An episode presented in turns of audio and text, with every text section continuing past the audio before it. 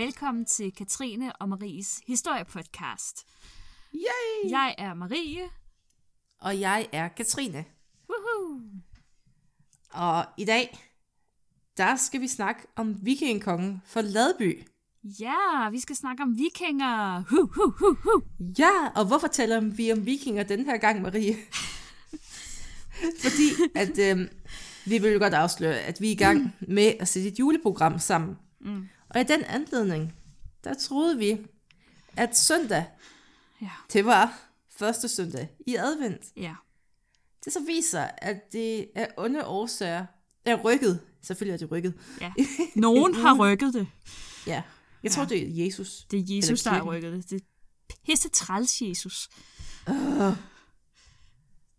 typisk. Ja. Især fordi Nå. vi sad faktisk her, og vi går som regel i gang med at optage her klokken 8. Og, øhm, og, og så pludselig så går vi i gang, og så siger jeg i introen, at øh, ja, nu er det jo første søndag i advent, og så siger Katrine, ej, det er det jo så ikke.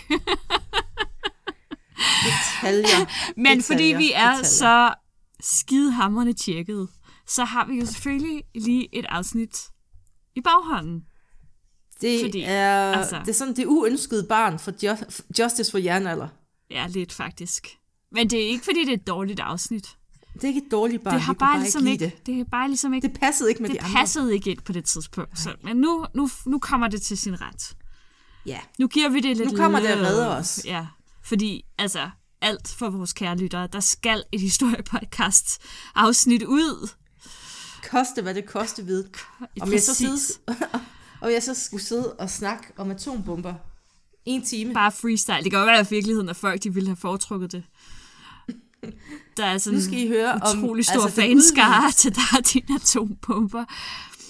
Bare fordi, at man har nogle sunde interesser som en ung, sød pige. Jamen, jeg ved det godt. Ja. Og du offrer endda øh, Champions League-kamp i aften. Liverpool spiller. Nej, men, øh, hvis vi hurtigt kan jeg godt nå det. Okay.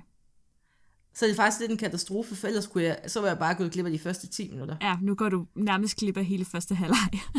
Ja. Og hvis vi er det, Marie, Så meget desto mere spænding er der jo. Nå, det kan også være, at vi så bare hvis jeg, begynder, at hvis jeg begynder at sidde og råbe og blive distanceret, jeg har Ja. faktisk tændt TV'et i baggrunden. Okay, jamen øhm, feel free, og, øh, og du, er, du er tilgivet. Jeg kan tilgive dig det meste. Så længe du tilgiver mig for, at øh, Der er Ja. ja. intet at tilgive, min kære. den, den lille fadese der. Jeg skal nok love at tjekke op på... Øh, Det, altså, er det værste ved det, det er faktisk... at... At, punktlige af os. ja. ja. Og, og det værste ved det, det, det er mig, faktisk... hvis det var mig, der var sket for, så havde det været naturligt. Ja, Så havde Marie trykket på skulderen og tænkt, det er jo bare Katrine. ja, ja. Og det var endda Excel-arket, det er sket i. Maries Jamen, elskede jamen det, Excel-ark. det er næsten det, er det største chok. Det er, det er Excel-arket, der er fejl i. Hvordan kan der være fejl i et Excel-ark? Jeg forstår det ikke. Åh, hvordan kan det lade sig gøre? Hvordan kan det lade sig gøre? Åh. Nå, Katrinsen. I dag, der skal vi tale om et af de mest specielle fund fra vikingetiden i Danmark, nemlig skibsgraven fra Ladby. Har du hørt om det før? Altså, nu har jeg boet nogle år på Fyn, så jeg har inde i mit hoved, det hedder det bare Laby. Åh oh ja, Ladby, det er rigtigt. Er det forresten på Fyn? Det er på Ja, det Fyn. ligger sgu da på Fyn. Det så er det Laby. og det er på Nordfyn, er det. Nordfyn op ved Katminde. Det er nemlig lige det. Det er det. De har et fint Skal vi ikke tage museum. vores tur en dag, og så kan vi spise runder med en brunner. Det er Og så det. når vi kommer træt hjem, så kan vi ligge i et spabag og se fodbold, og så kan vi råbe til bags til bags, der er målspjert. Og gå med huni. Hva- hvad er det mest drilske dyr på Fyn? Det er en balamager. Hvis du skal købe et tv på Fyn, så skal du altid sige High Definition Television. Fordi det tager alt for lang tid at sige HD-TV. Ja. Øh, Det er faktisk lidt det samme som på Lolland, hvor jeg havde en kollega, som havde en, en HTC-telefon. Det tager så lang tid Det tager så lang tid. Nå, nok om det. Nok racisme Ja. for i dag. Vi kan godt lide Fyn. Fyn forever. Fyn er Øhm, fucking fed. Skibsgraven fra Ladby, den ligger på Nordfyn. og fundet her, det skiller sig ud af to årsager. For det første, så er skibsgrave fra vikingetiden meget, meget sjældne. Fra det danske område, der kendes der faktisk kun to. Det ene er Ladby, og det andet er fra Hedeby, så det er jo sådan teknisk set ikke i Danmark længere, kan man sige. Eller i det danske område længere. For det andet, så var den her skibsgrav fra Ladby utrolig rig. Og selvom den allerede var plyndret i oldtiden, så får man faktisk et ret godt indblik i, hvilken rigdom en person af meget høj status må have haft i vikingetidens samfund. Og så er det jo, jeg kan spørge, hvor ligger Ladby? Det ved jeg godt, det ligger, det ligger på Nordfyn, syd for Det ved vi alle sammen, ja. Øhm, og Det er for dem, ja, for dem, som ikke er så skarpe på geografien, selvom vi, jeg synes faktisk, vi allerede har gjort en indsats her, så ligger Ladby altså på Nordfyn, og det ligger lige syd for Katminefjord. Omkring Og nord 100, for Odense. yes. Omkring 100 meter fra fjorden, der blev der omkring år 900 begravet en mand i et smalt krigsskib med et dragehoved. Skibet det var trukket ned i en cirka 1 meter dyb grøft, som var gravet til det her formål, på toppen af en lille bakke. Skibet det blev herefter dækket af planker, som dannede et gravkammer, og over graven der byggede man så en gravhøj, der målte omkring 30 meter i diameter, så det er ikke sådan verdens mindste gravhøj, det her. Gravhøjen den blev efterfølgende indrammet af en palisade af stolper. Der er ikke nogen tvivl om, at selvom kristendommen på det her tidspunkt var begyndt at vinde indpas blandt folk, så var det her en hedens begravelse. Og den gravlagte må have været en magtfuld og rig person. Måske han endda var en konge. Uh. Uh. Og Marie er altid så sød, så jeg får de opklarende afsnit. Ja, fordi hvad er vikingetiden, Katrine? Sjovt, du spørger, Marie. De fleste af os har nok en ret god fornemmelse af, hvad vikingetiden er. Men for en god ordens skyld, hvis der er nogle andre, der sidder derude, lidt ligesom mig, så opsummerer vi lige kort. Præcis.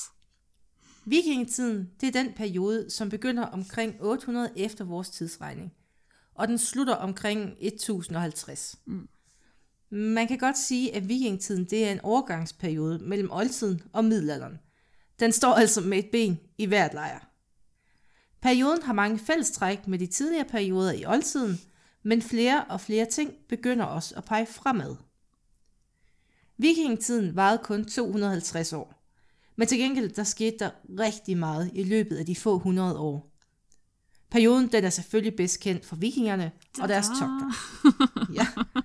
What? Altså, vikingetiden kendt for vikingerne. What? Hvad er det dog for noget? No shit? Sådan Sherlock. Helt, helt fra venstre, ingen så det. Præcis. Og de her togter, de spillede også en væsentlig rolle i perioden. Mm. Selve betegnelsen viking, det kendes fra de islandske sagaer, hvor det betyder noget i retning af søkriger eller sørøver. Men det var først i 1800-tallet, at man begyndte at bruge ordet til at betegne den her periode. Hvad vikingerne de kaldte sig selv for, det ved vi dog ikke med sikkerhed. De kan altså i hvert fald nok ikke viking. Så meget ved vi. Måske. Vikingerne. Blæ, blæ, blæ, blæ. Ja. Vikingernes togter, det betød erobringer af fremmede lande. Nogle gange så fulgte der sådan mere eller mindre permanente bosættelser med. Men vikingerne, de var også dygtige handelsfolk. Mm. De største byer i vikingstiden, det var handelsbyer, for eksempel Ribe og Hedeby. Og Hedeby, det ligger i dag syd for den dansk-tyske grænse. Mm. Så Men det er vores. Det er vores by. den venter bare på, at vi tager den tilbage. Ja, vi erobrer Hedeby tilbage. Ja, Dan- Danmark til Danmark Ejderen. til Hedeby. Det er også muligvis den her udadvendthed, der får udviklingen til at gå så hurtigt, som den gør. Da vikingetiden slutter, der har vi blandt andet fået byer, bybefæstninger, kongelige borge, en centraliseret kongemagt, nye skibstyper, et møntvæsen, broer og stenarkitektur. Og så har vi også lige pludselig fået bøger og latinsk skrift, og det kan historikeren rigtig godt lide. Det er jo det. Og så fik man jo selvfølgelig også en ny religion. Det har vi snakket om før her på podcasten. Det har vi nemlig. Kristendommen, den kom til Danmark. Og hvis man er interesseret i det her, så kan man jo gå helt tilbage til episode 2 Og så kan I høre os snak om kristendoms indførsel. Yes, det er vi nemlig gode til. Det er vi også gode til. ja. Ladbygraven den blev fundet og undersøgt i årene 1934 til 37. Fundhistorien den adskiller sig faktisk ikke så væsentligt fra så mange andre fund, der blev gjort dengang. Den handlede om en øh, lokal gårdejer, der begynder at pløje skeletdele og jernnavler op i marken, som man jo gør. Øh, og det gjorde ham alligevel lidt nysgerrig. Det var ikke helt normalt, synes han. Så han kontaktede øh, apoteker og amatørarkeolog Paul Helve Mikkelsen, og han kom ud og besigtigede marken, og så konstaterede han, at der formentlig var tale om en gravplads. Det var jo ret skarpt set, eftersom der lå en masse knogler i pløjlaget. Han har bare hørt om hende, der fandt guldhornen og tænkte, jeg skal kralde mig også af det skørt. Præcis. Åh, oh, han ville bare have skørtet. Det var det. Det var den eneste sådan reelle måde, han kunne få det på, uden det virkede ja. underligt.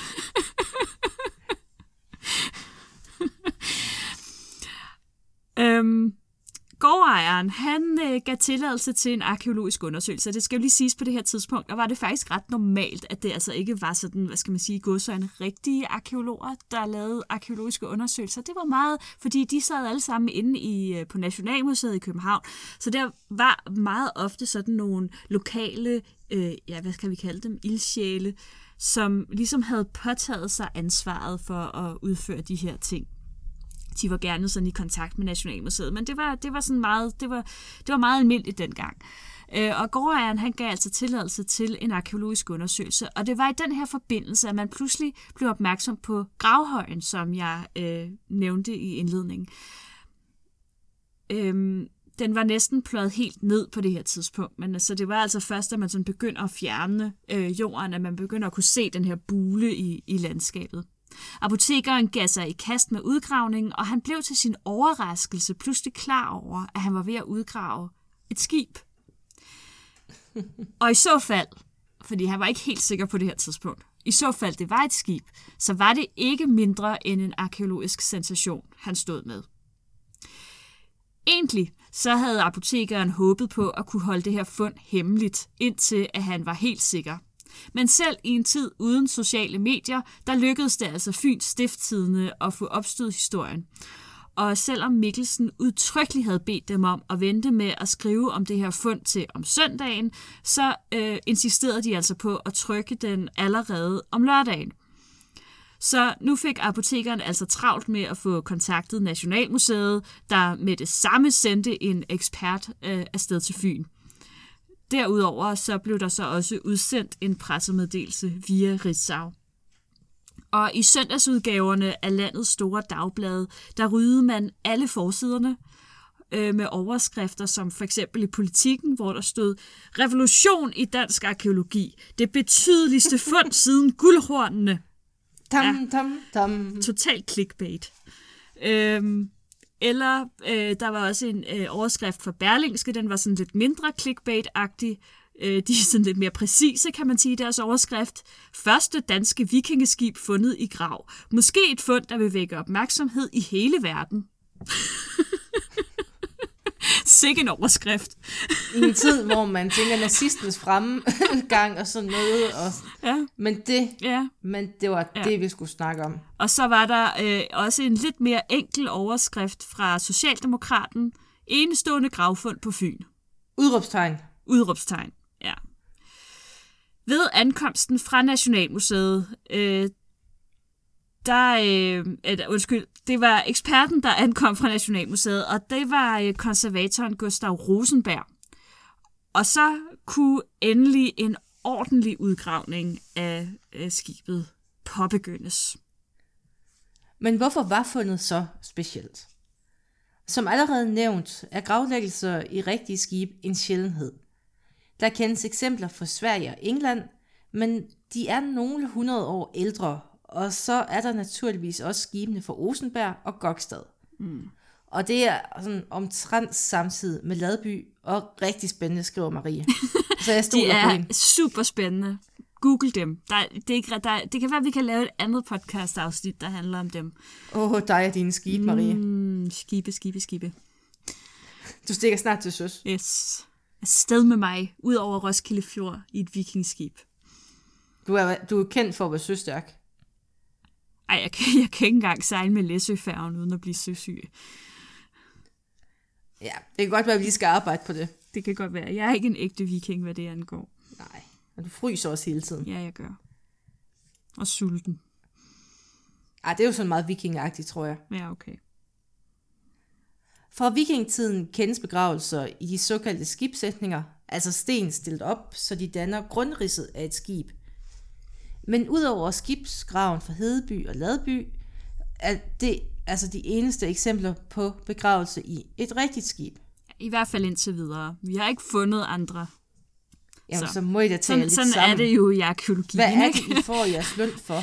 Jamen præcis, altså. Jeg ved det ikke. Gå da ud og find noget danefag. Ja, afsted med os. Generelt er vikingtidens gravskik præget af stor mangfoldighed.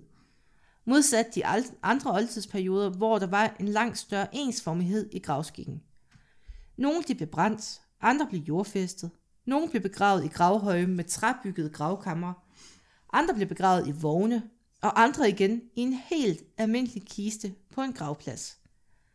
Hvad symbolikken er bag de her gravformer, ved vi ikke. Men vi ved, at forskellene blandt andet afhænger af, hvor i landet man boede, om man var rig eller fattig, mand eller kvinde, fri eller træl. Meget kunne tyde på, at man måske har haft lidt samme indgangsvinkel til det at blive begravet, som vi måske har i dag, hvor at der i langt højere grad er sådan en, et personligt valg ind over det, måske, at, øh, hvad man har lyst ens, til. trods alt. Ja, og der er måske Min også... ansøgning om at få mit eget mausoleum er i hvert fald blevet afslået. Nå, det synes jeg, det synes jeg er uretfærdigt, Ja, faktisk. Ja. Men altså, især man kan fordi sige, det skal være formet som Keopspyramiden og været dobbelt så stor. Ja, det, det synes jeg er et beskedent ønske. Altså. Ja, Og det er jo ikke noget, man ikke har set i Hedensted før. nej. Er der ikke en rundkørsel et eller andet sted, hvor der er plads til sådan en? Vi har flere rundkørsler i Hedensted, hvor vi faktisk har minipyramider af jern. Ja. Jamen, der er jo ikke en rundkørsel i Jylland, uden at der er kunst i det. Nu har, jeg, Nej. nu har jeg en kæreste fra Jylland, ikke? Og han blev faktisk overrasket over, at der herover i Østdanmark er rundkørsler uden kunst. Jamen, I mister jo meget det æstetiske aldrig over på jeres side af Storebælt. Jamen, hvor er blomsterne? Hvor er Jamen, jeg jeres ved det godt, vi har bare sådan en græshøj. Altså. Ja. Nå, Altså, hvad vil arkeologer om tusind år sige om jer? I var jo fattige på jeres side af Storebælt. jamen det var vi I helt havde jo ikke kompetencerne til at udtrykke jer Nej. kulturelt. Og kulturløse, præcis. Ja, Ja, I var ikke altså rodfæstet. nej. Det er det. Jeg ved det godt. Det er faktisk lidt sørgeligt, når man lige tænker efter. Mere, mere Ja. kunst i rundkørslerne.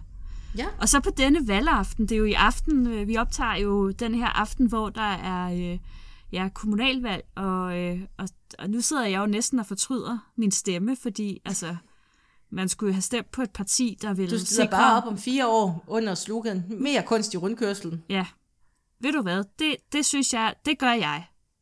Sådan. Noget pænt at kigge på i runderen. Ja. Vi må hellere komme videre. Fælles for de her øh, hedenske grave, altså vikingetidens grave, øh, det var, at man i døden beholdt den rolle og position, som man havde haft i livet. Det blev blandt andet afspejlet gennem gravgaver. Altså en kriger, han kunne få sin våben med, en smed, han fik sine redskaber med. Og tilhørte man overklassen, så bestod gravgaverne gerne af kostbare værdigenstande, der bevidnede rigdom, magt og internationale forbindelser. Og det var det syn, der mødte udgraverne af Ladbyskibet. I modsætning til de berømte norske skibsgrave fra Oseberg og Gokstad, så var der kun meget lidt af Ladbyskibet bevaret. Faktisk var der næsten kun aftrykket af skibet tilbage. Øh, en lille smule formuldede trærester, og så jern, der var rustet næsten helt væk, altså fra, fra jernnavlerne. Ikke? Derudover kunne man konstatere, at øh, graven var blevet plyndret. Det var sket allerede i oldtiden, og de fornemme gravgaver de var enten blevet ødelagt eller fjernet, og skelettet af den døde var også væk, hvilket var lidt spøjst, men det vender vi tilbage til. Det er derfor, de resterende gravgaver og tøjrester har kønsbestemt graven, simpelthen. Det er jo igen, altså arkeologer er, jeg beklager, utrolig kønsfixeret. der er ikke, der er mænd, og der er kvinder, og mænd har en type ting med sig, og kvinder har en anden type ting med sig, og det er bare sådan, det er. Øhm, men trods de her udfordringer i graven, så var det alligevel muligt at få et rigtig godt indblik i, hvordan man har begravet sådan en vikingetids konge omkring år 900. I midten af højen lå skibet med stævnen mod syd. Skibet var bygget af egetræ og klinkbygget. Det vil sige, at den overliggende planke rager ud over kanten af den underliggende. Og det er et meget karakteristisk træk ved vikingeskibe. Mm. Fordelen ved klinkbygning er, at plankerne ikke behøves at være så tykke, og båden derfor kan blive lettere og lettere at trække på land. Mm. Skibet var cirka 20 meter langt. På det bredeste sted var det 3 meter, og her har det man formentlig været i stand til at føre sejl, men det her det var ikke bevaret. Og der har været plads til omkring 32 roer i skibet. Det er jo ikke et lille skib. Nej, det var sådan en pæn båd. Ja. Forstaven var udformet som et dragehoved med mange krøller af jern, og agterstaven var formet som en dragehale. Hverken hoved eller hale var bevaret ved udgravningen, men kunne ses som aftryk. Dragehovedet og halen var uden tvivl totalt meget blær. og det tjente samtidig også det formål at være frygtindgydende over for fjender. Godt forestille dig, at du vågner op en morgen, og så ser du en drage kom altså sejlende ind ja. imod dig. Ja. Og så bag så opdager du, der er vikinger i. Ja. Dobbelt op De skal nok gøre opmærksom på sig selv. Ja, dobbelt op på nederen. Sidst, men ikke mindst, der havde skibet et meget velbevaret anker med en mindst 11 meter lang ankerkæde og tovværk. Ved gravlæggelsen var ankeret trykket indenbords, skibet var altså sejlklart, og anker og tovværk lå i forstavnen. Mm. Det er jo selvfølgelig gjort klar til at skulle sejle til dødsriget, ikke? Det er klart. Eller zombier. Ja, det kan også være, det var zombiehæren, der bare ventede. Måske er skelettet væk, fordi han bare er blevet ja. til en zombie. Og båden er væk af samme årsag. Ja, det er en zombiebåd. Zombie-vikinger, Marie. Den film skriver næsten sig selv. Ej, fuck. Ja. Det, det kan faktisk ikke blive bedre. Nå. Graven indeholdt stadig rester af gravgaver og ofre. Mest markant af de her ofre var de rigtig mange heste- og hundeskeletter, som lå i skibets forstavn. vi, var lidt i, vi var lidt i tvivl, om det var forstavn eller forstavn, men forstavn. Nej, jeg var ikke i tvivl. Jeg var i tvivl om, at... Ja. Om jeg var i tvivl. Godt. Din gamle søulk. Ja, altså, når jeg, jeg ved jo alt om, hvad Søulken ting... fra Albertslund, det er det, man kalder dig. Jeg er fra Klostrup. Det ikke det samme? Er Horsens og Hedensted det samme, var? Nej, men altså, jeg tænker, de der byer derovre, de hænger sammen, så det er bare... Ja. Selv. Der var tale om i alt 11 hesteskeletter, der i kropsbygningen minder om nutidige nordbakker. Jeg går ud fra, det, det ringer en klokke. Det er en fjordhest. Ja, det er. Øh, de har sådan et, øh, et stangmål på øh, omkring 1,25 meter. Hvad er det nu lige et stangmål er? For lige det er dem, over der, ryggen. Det er over ryggen. Jeg siger, det er lidt lavt for en fjordhest, vil jeg sige. Okay, men de minder også bare om det. Ja, det er sådan ja. en, lille, en lille en. En lille en. Heste, de er jo også blevet større med tiden. Det er de. Alting bliver større. Under hestene, der Bortset fandt man... dovendyrene. Åh, oh, de små. Åh, oh, sådan nogle mini... Nå.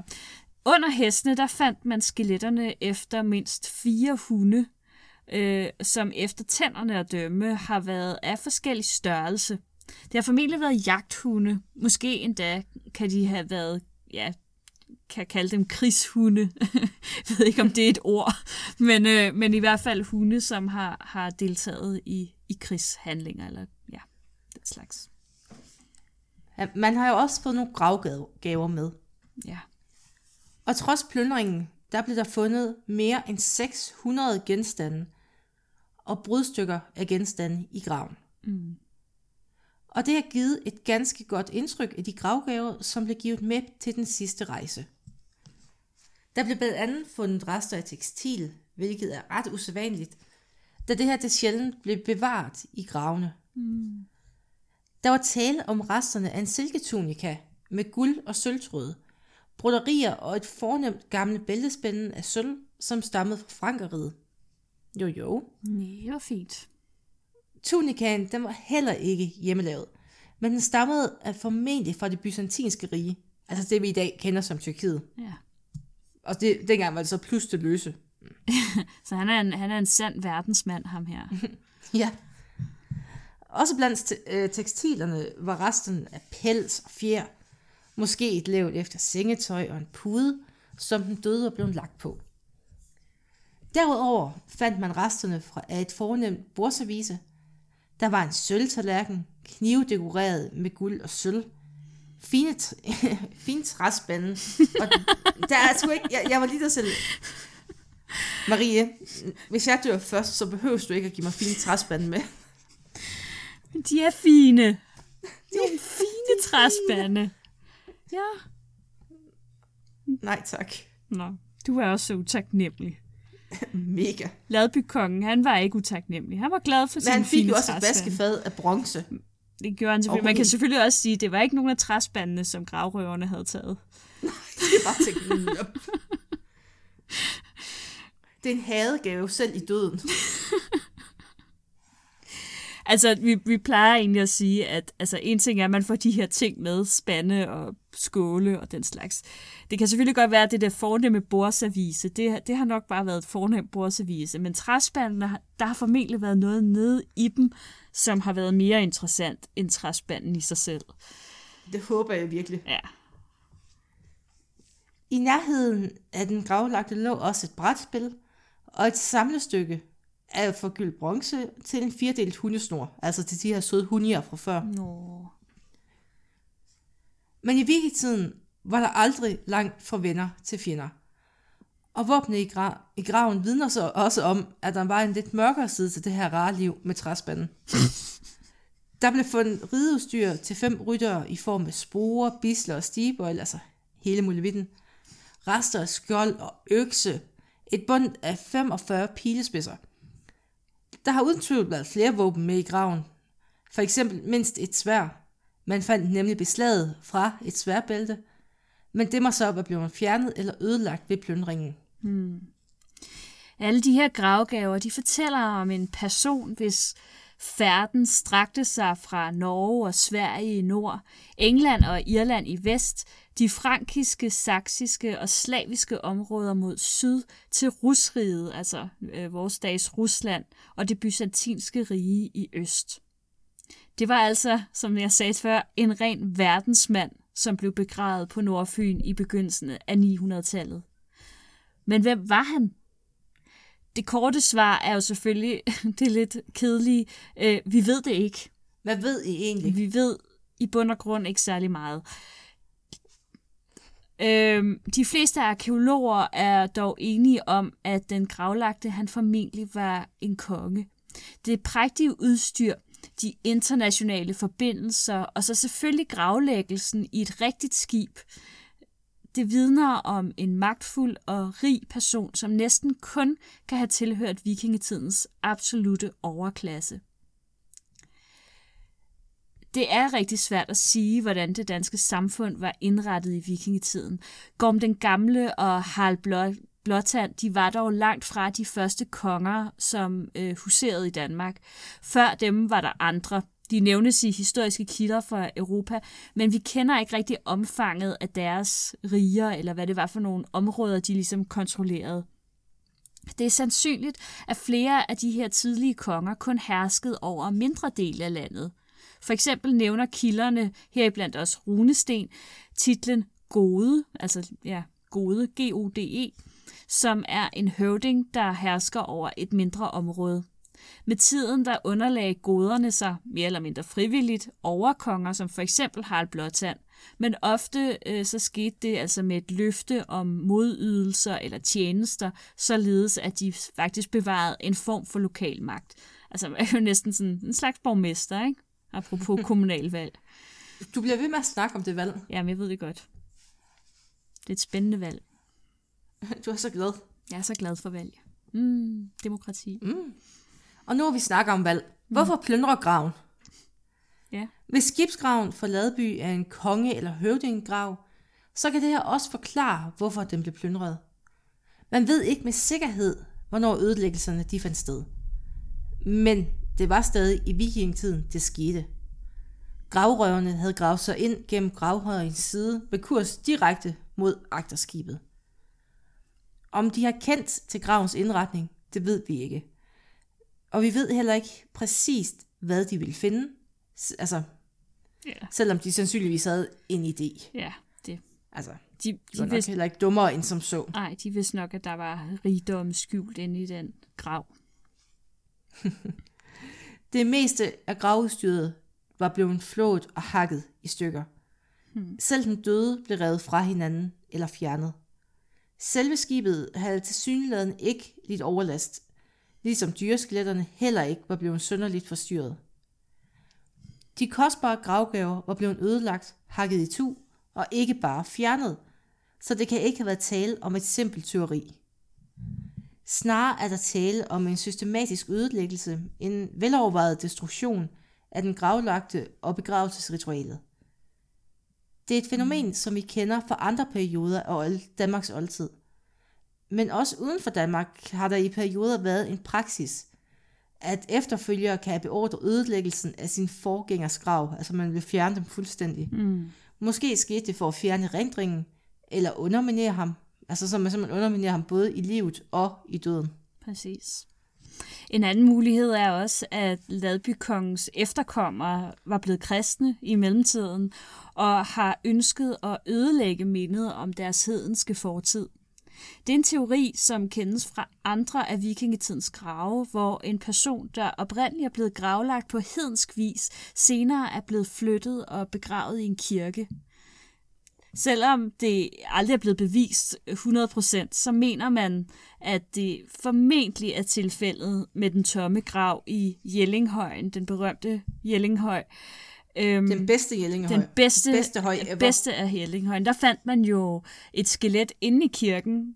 Øhm, et lidt kontroversielt skelet, vil jeg sige. Jeg tror vist nok også, at altså, der er noget rod med det skelet, og hvor mange Noget ro. noget ro med det skelet der, om der er jo, hvor mange individer, der er inde i den grav der. Øhm, men altså, der, der er i hvert fald sådan en snak om, at man mener, han, han, at, at Gorm den Gamle måske er blevet flyttet, måske Harald Blåtand, efter han er blevet kristnet, har flyttet sin hedenske far til en kristen grav. Øhm, det kan have været det samme, der er, øh, er foregået i, øh, i Laby. Labby. Ja. Ved du hvad, Marie? Det her, det var et super godt afsnit. Det var Selvom faktisk- det ikke var jul. Selvom det ikke var jul. Men ved du hvad? I næste, Næste uge, gang, der er det jul. Næste, Vi kan ikke undgå nej, det. yes, det bliver så godt. Jul, jul, jul, det er godt, det er Ja, jul, det og er du godt, har lovet, og du har lovet mig, at i næste uge, der kommer der bjælleklang på introen. Jeg har sgu da lejet et flerstemmigt engelsk kor, der skal stå i baggrunden og synge. Nå, Marie. Merry Christmas, everyone! Gud velsigne os alle sammen. Ja. Glædelig jul. ja. Og ved du hvad, og du kan næsten nå ned og se anden øh, halvleg. Jeg kan nå første halvøj, Marie. Ej, var det godt. Det er godt. Jeg kan nå, ja, 10 minutter. Marie, Godt. Jamen, vi ved du slutter hvad? hurtigt i dag. Vi slutter hurtigt. Katrine skal nå til fodbold. Ja, vi ses næste gang. Hej hej. Thank you.